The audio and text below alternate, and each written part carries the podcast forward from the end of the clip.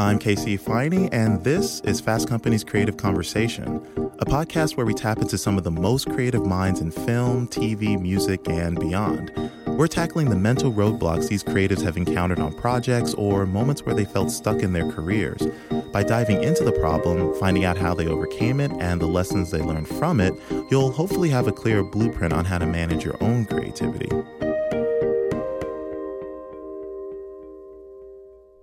Over the course of his relatively short career, Nicholas Britell has become one of Hollywood's most sought after composers, and for good reason. His scores for films including Moonlight, The Big Short, Vice, and If Beale Street Could Talk aren't your average film scores. Nicholas experiments with unconventional techniques in order to capture abstract themes like love or even finance. In our conversation, Nicholas explains how he went from managing hedge funds on Wall Street to being an Oscar nominated composer and why it's important to stretch the limits of film music. So, Nicholas, thank you so much for joining me. Thank you for having me here. So, the story goes that when you were five years old, you saw Chariots of Fire and heard that iconic theme song. And I want you to take me back to that moment. What was it about that combination of score and cinema that pulled you in and kept you in? Because it could have just been some pa- passing fancy of like, Mom, I want to take piano lessons, but you obviously stuck with it in a pretty significant way. So, what was it about that film score and just film scores in general that really pulled you in? I've actually I've spent a little time, you know, going back and imagining that moment because um, you know it's it's clearly at the very beginning of some of my earliest memories. Um, I think there was something you know, first of all, Vangelis' score for Chariots of Fire is amazing. Oh, it's amazing! Like, like it's what? just incredible. Oh yeah, and there's something. There's this pulsing rhythm. There's this inspirational um, melody, mm-hmm. um, and and clearly it's the coupling of that music with the picture, with this story, um, that that's you know set something off in me, I guess. And uh, I don't remember the exact moment or the the the the you know whatever was that first impulse for me to go to the piano but i went to the piano and you know, was just trying to figure out. I think the first thing I did was do that sort of na na na na. Yeah, you, know? gotta you know, start somewhere. Gotta start somewhere, and and maybe because it's so like you know anyone, pretty much anybody, you know, clearly I didn't know how to play the piano, but but I could do that, you know, right yeah. away. I could just you know you repeat that note and um, and then you try to figure out the other stuff and um, and it just it just took me in uh, right from that moment yeah, and it just became this outlet for me where I would constantly go to this piano. And as soon as I started playing around with it, I asked for piano lessons. Yeah. And um, I started, uh, I remember I wrote a, a, piece. I would try, you know, there's this piece I wrote where I was taking clearly inspiration from Chariots of Fire. I wrote a piece that was the same chord, sort of playing like da na na, you know, but right. it was a chord. And then I played another chord on top, and it sounded kind of like, I don't know. I thought it sounded like train, like a train on train tracks. So I remember calling calling it the Train Symphony. I was gonna say, did you call it like just these two carts chords. of flame? like, like How close? Yeah, no, it was. It was. I call it. We call it the Train Symphony. So I was like, you know, my dad would always be like, "Oh, I'll play the Train Symphony." I'd be like, "Cool." It was these two chords, you know. Oh, it's so um, funny. but yeah, it was. You know, I was really into that. I was. um when I was like six and I was obsessed with Les Mis. I was obsessed with Phantom of the Opera. I was that kid in school who, you know, at like the Friday morning assembly would play the Phantom of the Opera on the piano. you know, that was my move. I was like, I would play that whole, the whole, yeah. So I was. You say that kid as if it's that common. Well, there's like, the, you know, there's always that kid. The Phantom feel, the well, you know, there's always that kid in school who's like, I'm gonna play, you know, who plays the piano. Right. You know, okay. there's that, yeah. And so I was the kid playing the piano who played Phantom of the Opera. You know, um, but uh, but yeah, that was how I got my start. And then I, I um, I, as I was taking lessons, I I got really into classical music mm-hmm. and. Um, um, loved Mozart and, and Beethoven. Um, Mozart has this set of uh, variations uh, that he wrote on the Twinkle Twinkle Little Star yeah. theme, which is so beautiful. And so that was one of the first pieces that I also became obsessed with. So I would always play these 12 variations and. Uh, yeah, that was that was the start. But but you're right that it was it was film and music in this magical kind of alchemy that, that first inspired me. Right, and you know, your path to becoming a film composer was somewhat linear and somewhat not because you studied at Juilliard yes. to be a concert pianist, I believe, when you were a teenager. Mm-hmm. Um, but when you went to college at Harvard, you majored in psychology and then went to work on Wall Street managing hedge funds. so, you know, you have these kind of two tracks that you're going on. Yes. And I mean, what eventually brought you back into the fold of music because, you know, you you you could have stayed on that Wall Street route. Well, what's interesting is I always was doing music throughout these periods. You know, there was never a part of my life where I wasn't playing music. I think there was it, there were just different phases where I was able to do more than others. Right. So like um, you know, Your rap group, Yeah, my, well, my that was actually for me being in that our band was called the Witness Protection Program in college, and in college, uh, my my two focuses were. Uh, the Witness Protection Program, which was our instrumental hip hop band with two rappers, and and spent a huge amount. I mean, we played all sorts of colleges and you know clubs in New York and but all over the sort of the Northeast. Um, we our our high point was we opened for Jurassic Five and Blackalicious. Are you serious? Yeah, yeah, that was our that was our high point. No, we were trying to get signed, and it was a whole. Th- and we uh, we we I have a photo of of that night in my uh, in my studio still. Yeah, because that was our that was like our you know that was it was an amazing moment. But I was so I was in this band, and then it was in college too, where a dear friend of mine, Nick Louvel, who tragically passed away a few years ago. Um, he was a brilliant director who, when you know, we're both in college, and he was making a ten thousand dollar feature film, and he just asked me one day, "Hey, have you ever thought about composing for for movies?" and I said, "Yeah, I, I always have, but I've never had a movie Right. to, to score." So we spent the next, you know, three years um, experimenting with what that process actually looked like. So, you know, so much of this story, I think, of all of our lives in a lot of ways is, is these circuitous paths where we, we don't know exactly what's going to happen. And for me, at the end of college, our band was breaking up and uh, this film wasn't coming out right away. And I ended up meeting someone who himself wa uh, had gone to Harvard and was a composer.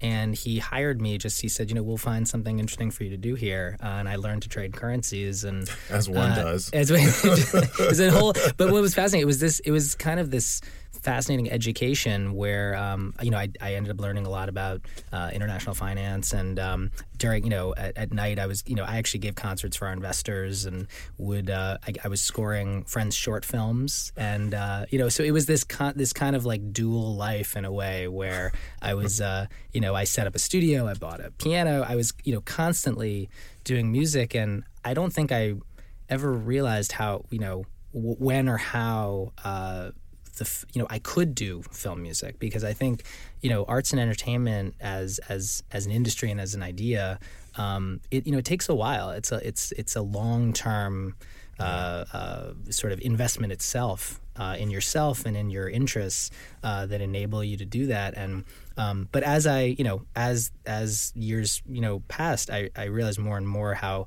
sad I was not following that full time. And so I you know I quit my job and started making this pilgrimage out to Los Angeles to um, to full time devote myself because I knew that uh, I just knew on a very personal level like I wasn't happy not doing that Right. with every ounce of my being and um, so that that was how that happened but you know there was never a I think actually sometimes in life you know when you're not able to do the thing that you love, it makes you clearly want to do it even more. Right. And uh, and so you know, I appreciated so much how ama- what what a blessing it is to be able to do those things. and you do it so well. And I feel like you know when it comes to the work that you do in film, because you've composed for uh, for Adam McKay and Barry Jenkins, and it's the work you do is so interesting because it's you're often tasked with creating something from such an abstract idea like what does joy sound like what does finance sound like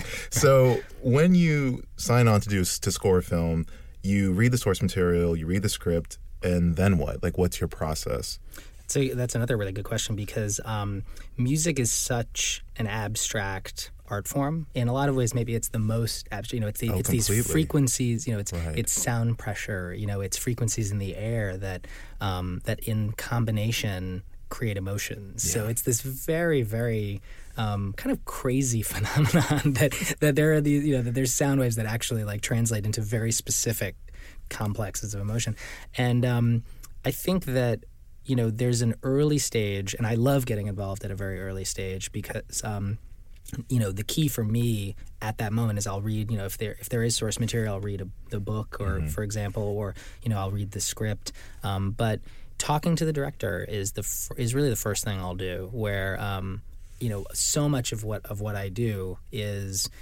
exploring these feelings, but having a focus to that. Yeah. And that's one of the beautiful things I think about films is that every movie represents its own universe. Mm. And I strongly believe that every movie, you know, should have its own sound. Yeah. And and we don't know what that is. You know, the director does none of us really know what that is. Right. And we don't even know until later in the process once we've experimented and the movie itself kind of speaks back to you. You know, when you Mm-hmm. put a piece of music up against a, the picture and it doesn't have any music there before, you put a piece of music up, something happens Yeah. and it starts saying something and the movie itself changes. And the bizarre thing is the music changes too, like your perception of even what you're hearing changes. Right. And so that process is is a much later phenomenon. So at that early stage you're talking about, um, you know, I hear, let's say with with Barry, you know, on on Beale Street, you know, uh, I said to him, you know, what are you feeling? And this was before he shot the film.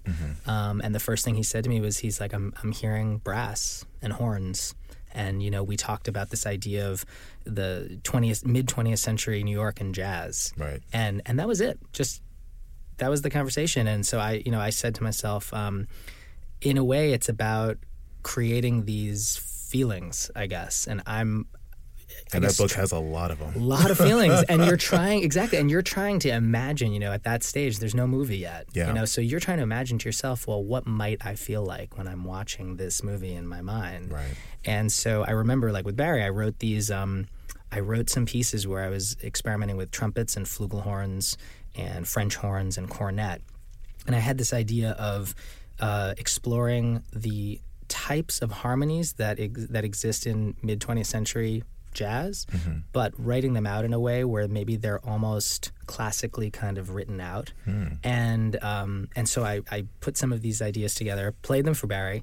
Barry was really into the music, and then when we put it up against the the early sequences of the movie, it just was missing stuff. It wasn't quite right. And Barry, you know, and and and Barry was so excited by the music, but it just wasn't right. Right. And that's the fascinating thing with the process where we none of us know. And Yeah. and so the excitement I think for for us is this this this journey of discovery literally where we- you know we put it up we see it's not great and then it's like okay well, what is it? What what are we missing? Are we in the right emotional universe? Is it the sounds of the instruments? And what and we discovered it was um, strings that we needed coupled with the brass. And the strings the, the sound of cellos became the symbol in the movie of love. Yeah.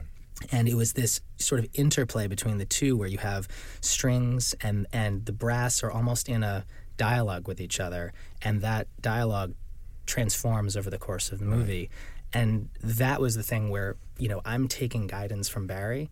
And what I love about it is I'm looking for things that I love. But the ultimate test is always what you know in this case for what does barry feel? Right. and the amazing thing with barry is not only does he love movies and love music passionately but he knows what he's looking for.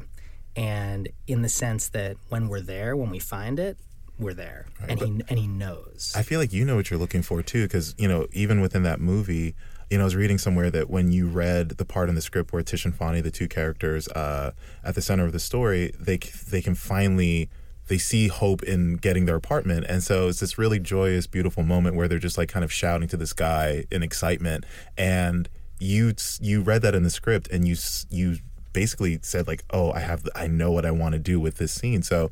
I'd love for you to talk about that because I oh, think yeah. you're that how you interpret text into music is really fascinating to me. Thank you. That that was a very powerful moment when I read the script and I saw that where like you were saying for the first time Tish and Fonny feel like they're going to be able to get this apartment. And there's this gorgeous scene where they start yelling to the sky out of joy. And um you know, I, I guess part of what I spend all my time thinking about is these sort of these ideas of, you know, how how might I translate musical motifs or chords or melodies into emotions and and being sensitive to you know what chords am i drawn to when i hear something? How do i feel? You know i mean maybe it's almost like you know there's that that kind of metaphor of like cooking. You know there there are certain you know foods and flavors and spices that that clearly translate into different tastes and flavors and you know. And i think with music it's there's a similar element you know um Quincy Jones, I think, has talked about has used those in the metaphors of like cooking and flavors, you know. And but I think it's very apt where um, in that case there was I believe that melodies, the shapes of melodies, have, um, you know, the shapes have a meaning in a way. And there was something about Tish and Fonny yelling to the sky that felt like, you know, Barry had said brass to me. And I was thinking to myself, okay, what if there was a trumpet that yells to the sky? You know, mm-hmm. that itself, the melody is going upwards and, right. and, and, and it's shouting upwards. And what they, what might that do? And, um, you know, there were these chords that I started exploring that I played for Barry. And um, the beautiful thing with Barry is he's just, you know, I'll say, "Oh, this could be cool. What do you think?" And he'll always just say, "Show me." Yeah. He's just like, "Show me." And so I'll I'm like, "Okay." So I put this together, and um, there is that thing where it works and it feels connected, um, and it feels right. And uh, I think you know, again, on a very personal level, that's what you're always striving for is those moments where it's almost like a physical, uh, you know, acknowledgement in a way. Like when I think when some of those things really work emotionally and with the film, you feel it. You know, you almost you get like a shiver down your spine when something really, really connects. Right. And um, Barry and I were were very, there. There are moments in our in both Moonlight and in Beale Street where, you know, where we find something together like that, and and it's always together. I mean, that's the really beautiful thing. I think we can share that experience and.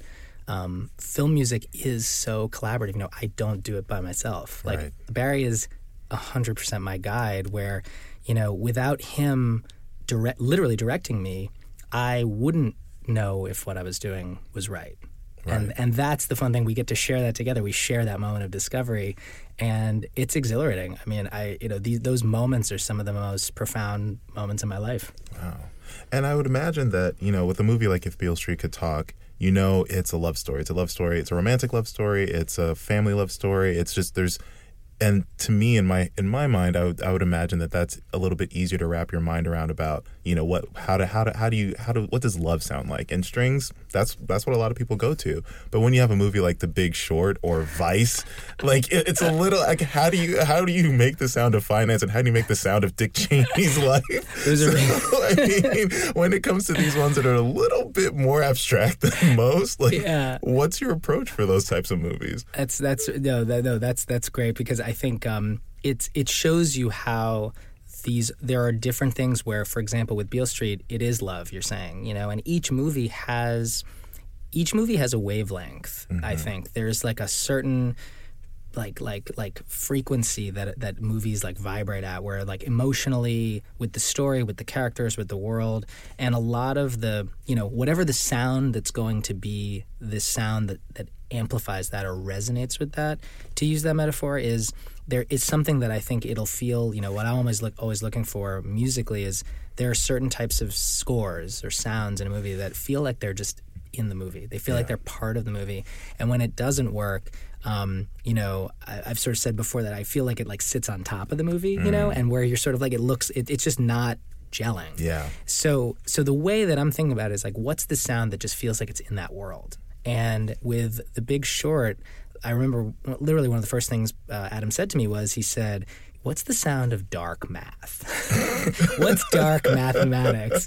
And you know, that sounds like a rabbit hole you can just fall down in your head. It was right, yeah. So I start, you know, for some reason I had this idea of well, I wanted there to be uh, a combination of elements where it would feel, on the one hand, stable, but on mm-hmm. the other hand, unstable because right. I was thinking about markets, and that's kind of what markets are. You know, they seem they seem stable. They seem like they're places for investment. But then there are moments of total the bottom falls chaos. out. yeah. Exactly, total chaos. You know, in a collapse in a financial collapse. Right. And so, uh, for whatever the reason, there was this idea I had of like six interlocking pianos that at times would all be sort of synced up and then at times they would feel like strange yeah. and um, i put this sort of demo together and sent it to adam and um, uh, this is before he had hired me, and then he was like, "Okay, you're hired."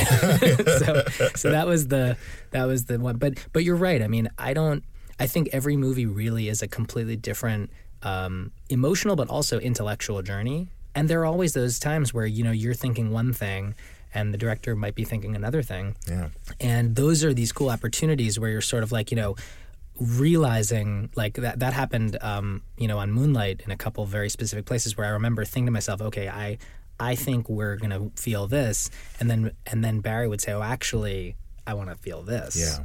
and those moments were very revelatory where I was like, oh, I never even thought about that. Right. You know, so um, so that's why it's so interesting because you're learning yourself as you go. Right.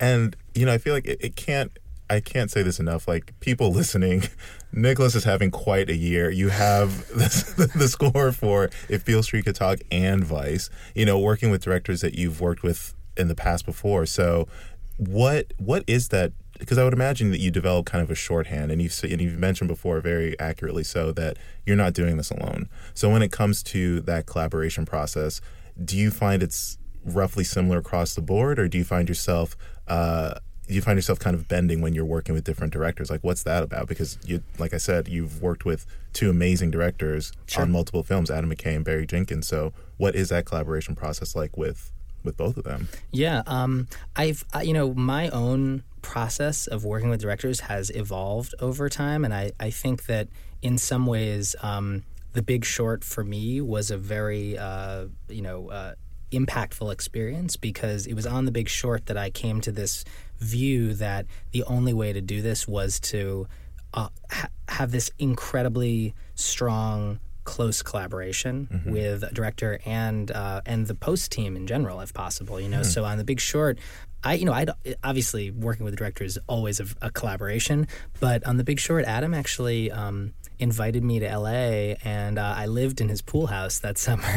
And uh, and So he you yes, literally we were we were living there and and uh, and he invited me into the edit room you know? And I remember thinking to myself how fascinating this was to be sitting there where Hank Corwin who's this legendary editor who edited The Big Short and Natural Born Killers and Right. you know uh, worked on JFK you know I mean he's done so many amazing projects and sitting with him and Adam and we would just sit in the room together and I would bring my keyboard there and we would just try stuff out right there. So, you know, Hank would be editing a scene and he'd be like, you know, I'm kind of feeling this. And I would say, well, what about this? And I would literally just bring my computer over and we'd, before it was even put into the system, I would like play something next to the Oh, picture. wow.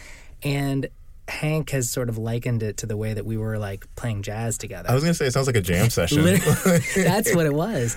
And I had never had that experience before. So once once I had that experience, I was like, "Oh my god, this is the only way to do this because in, you know, 5 minutes you can explore ideas that over email or over distance would take you 3 weeks, 4 weeks, five, if if ever, if Yeah. you'd ever get there. You know, we could iterate in a way where like in 2 seconds we'd be like, "Oh, that's not going to work. Of course not, but what about that?" exactly. And um, from that experience, you know, it was actually about three or four weeks after that, maybe, maybe, yeah, maybe four weeks after that, that I met Barry. Um, I think it was that summer, and um, and I remember. Uh, you know, over the course of that summer, getting this very, very strong feeling about that process. And when we started working on Moonlight together, I remember right at the beginning, Barry said to me, you know, so what's how should this work? Like, what is the best process? And because I felt you so mention stra- it. yeah, literally, I said to him, I was like, so here's what we're gonna do. I was like, we're gonna work in my studio together. I was like, can you fly to New York and can we just be together? And he was like, yes. And so we did that where he would um, on Moonlight, he would you know they'd be editing the movie in LA and then he would fly to New York and we would spend days together at a time. I mean, he would just sit on my couch in my studio. We would order Shake Shack. We would, you know, we would, you know, I have a you know big screen. We'd put the movie up there. We'd watch the movie together, and I would and I would play him things, and and we would just see how they felt together. Right. And um, it was over those days that you know I think it was so it was really for me those those were formative experiences that that experience on Big Short and on Moonlight where I just saw what was possible with that and now I don't I don't think I could do it otherwise Yeah. you know it's such a um, it's such a joy when you have that immediacy Right. with the with the uh, both the experimenting and with um, with the experience of being in close collaboration Definitely. And what I love particularly about your work is that you're not afraid to go to unconventional measures to find the right sound. Because when you did the score for Moonlight, you took uh, the chopped and screwed method or Yes. technique Yes. that a lot of rap artists use, and you applied it to this orchestrated score. And with If Beale Street Could Talk, there's a lot of there's really effective use of distortion in it. And I would love it if you could kind of break down one of your favorite examples of turning a regular piece of music on its head like that. Because Oh, totally. you're so good at it. Oh, thank you. Well, you know what? What's interesting is um, I remember on Moonlight, for example, um, early on, this is those ear the power of those early conversations. Um, Barry, right away from the beginning, knew that he wanted real instruments, and he wanted this idea of like, what if we had this classical Yeah. sound to the score? Um, but it was early on that you know he was telling me about his love of chopped and screwed music, and uh, you know, which is that process where you take a recording and you slow it down, Right. and when you slow it down, the pitch goes down, and you get this really enriched deepened, beautiful texture. It like it like literally sort of stretches the music Oh, yeah. apart, you know, and uh, and and we had that idea early on of like, what if we did this to my music? What if I wrote music, recorded the music, and took my own recordings and did that to it? Um, again, one of those ideas that. You know, sounds cool, but might not work. Yeah. and then, but the amazing thing was with Moonlight, it did work, and it felt connected to the story, and it felt connected um, to what to emotionally what we wanted. Um, and what was interesting about that actually was going back to, you know, being in my hip hop band. The reason that when Barry sort of said to me, you know, how would we do this? Um, it was all those years in, working in audio production and and making, you know. Hip hop beats, for example, that I knew immediately how to do that. Yeah. You know, it was, um, and so I think there's all those years you spend where you're just in the studio and you're just obsessed with something and you're in love with something and you are, you know, I used to spend every hour of the day just, you know, playing around with my equipment and and and trying to figure out how is how does that track get made? Like how do we you know? So um so having a facility i guess with that technology was really helpful. And on beale street i think a, a clear example of that is um is the sequence where daniel and fonny are my speaking My favorite scene in the movie because of what you did with the music. you. Because I mean, obviously Brian's performance as Daniel, Brian Tyree Henry, is, is a phenomenal. But the what you did with the music add, added so much. So Thank you. please tell us about. So it. that was- I just had well, to interject no, because no, it's no. such a great scene. Well, thank you. That that was a very that was a really um uh sort of uh that was a revelation I think for us too uh, because it was a turning point in how we looked at the music in the film. Um, up until th- we had focused on that scene, the music that I'd been writing for If Beale Street Could Talk was the sound of let's say love and joy. You know, it was this this this brass and string universe. Um, and in this scene, Daniel, um, uh, played by Brian Tyree Henry, uh, has you know he's come out of jail and he's talking to the character Fonny, played by Stephan James, and he's talking about how he the horrors that he underwent, and he's talking about the injustice. And it's an incredibly powerful performance set of performances. And there's a moment there where I remember turning to Barry and I said, you know, I want to feel that. Like I want to feel that horror. And at when we were first looking at the scene um, on the record player in the room, there is Miles Davis's "Blue in Green" playing, and you know uh, we just sort of said to ourselves, well, what, what if score did come in, but what would that score be? You know, and kind of in that same way that I was talking about with that idea that we're just almost playing jazz together. Yeah. Um, I was like, let me try something. And Barry's like, okay, do your thing, show me. and I, I took the Miles Davis and I just started running it through this very long tailed reverb. So it started, you know, I didn't change any note of that Miles Davis, but it just started uh, feeling perceptually like you're going into a different state of mind, Yeah. you know? And um, I took, talking about distortion and, and audio morphing, I took the cellos that you hear when Tish and Fonny are first making love earlier. So this music that is meant to represent joy. Yeah. And I took that and I bent it and I distorted it so that it actually sounded hellish and it sounded like um, like it was this horror coming up through the floorboards almost it was low and this rumbling kind of grinding sound. And barry looked at me and he said how can we let's break this music? Yeah. like how do we break it? And that became this metaphor for all the moments of injustice in the film. We focused on taking the moments of love and of beauty and of joy and harming them. Right. and that was our musical metaphor for what injustice is. Wow. And that I think I mean, correct me if I'm wrong, but I feel like there's not there's a lot of amazing film composers out there, but I don't know of many that really think about music the way that you do because I think in many respects, it could just be a very kind of straightforward score, like strings, horns, all that stuff. But to take certain scenes and to bend and break the music the way that you do, I guess I guess my question is, I mean, like what what room, if any, do you do you think there is for more innovation in film composition?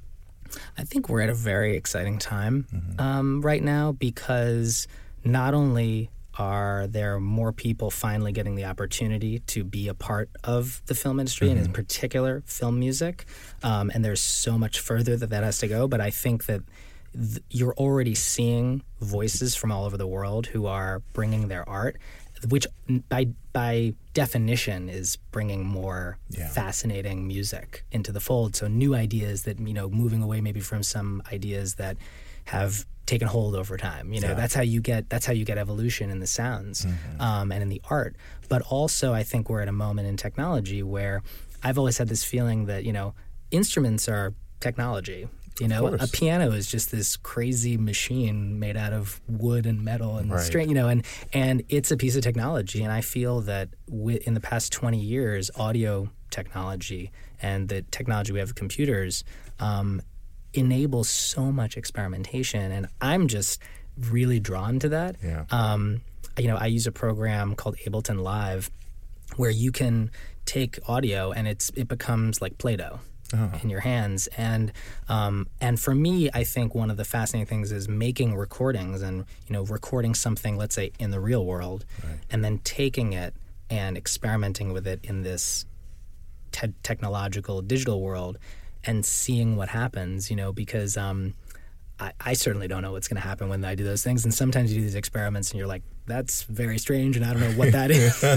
but there are times where you do it where you're like, wow, that's that's a sound that I really that sound hits right. me a certain way. This may sound like a ridiculous question, but how do you hear music?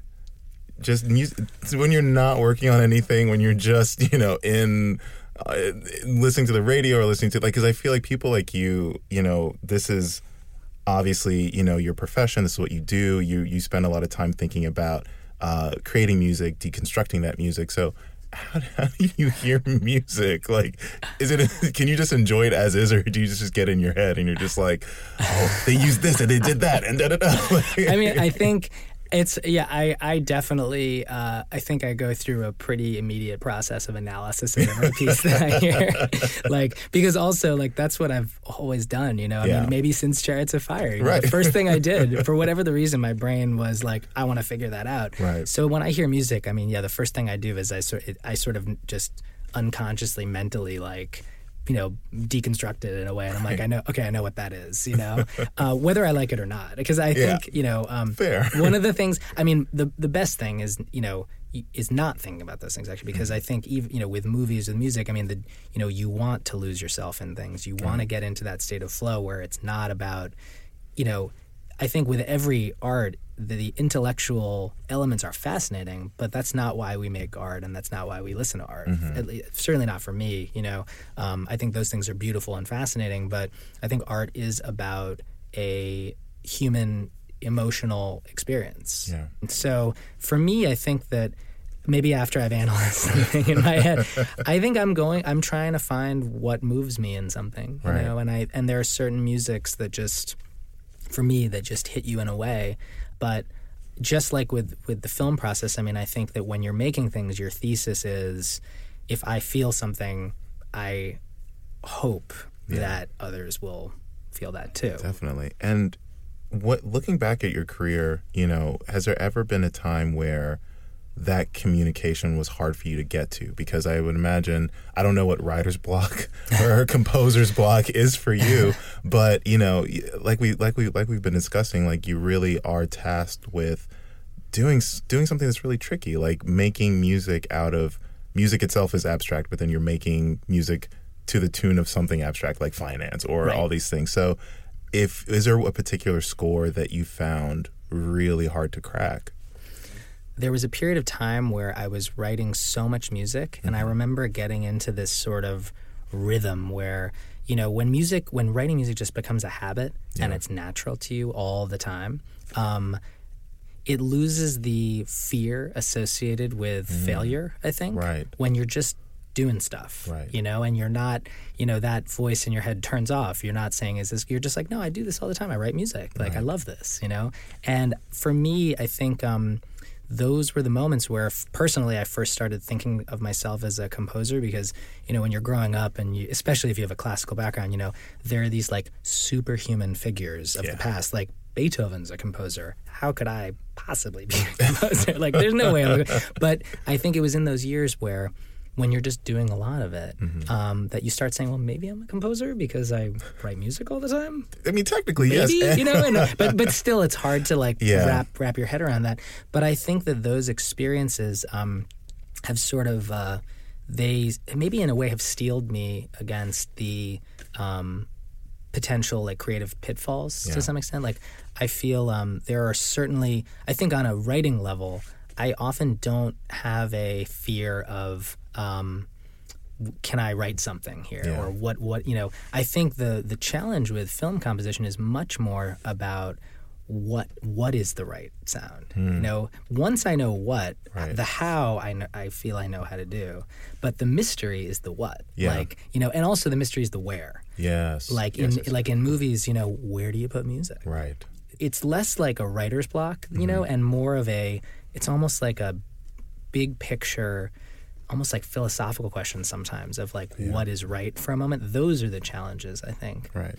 Oh God, I wish I, I have so many other questions, but I feel like we can just talk about this forever. So, if you could leave our listeners with one bit of creative advice, what would it be? Oh, that's a good question. Um, there's something over the years that I've thought about a lot, uh, and you know, talked to friends of mine, and actually originated with talking to my bandmates about this. Where um, I think when you're writing something, um, there's always this question of like, you know, what do we do? You know, if it's not, if it doesn't feel right, if it's not working, what do we do? Mm-hmm. You know, do you push through it, or do you, you know, how does that work? And I remember we had this very, this will sound very obvious, but we had this sort of like set of rules, Right. where we would say to ourselves, okay, if it feels good, keep going. Right. If it doesn't, stop. You know what? The greatest things are often the simplest things. that was, and it was like when we came up with that, I remember we were like, oh my God, this is amazing. if so, if there's any advice that at least works for me is, you know, if I'm feeling something when I'm writing, I, I keep with it because it feels good. You want to keep doing it. And if I'm not feeling something, just go go take a walk. Just go have a cup of coffee. You know, don't and don't worry. Don't worry about it. Just you'll come part. back and something else will will happen. nice. Ah, Nicholas, thank you so much. I really appreciate your time. It's so great talking to you. Thank you. Likewise. Ah, amazing. Amazing. Thanks for listening to Creative Conversation. Be sure to rate, comment, and subscribe if you like what you've been hearing. See you soon.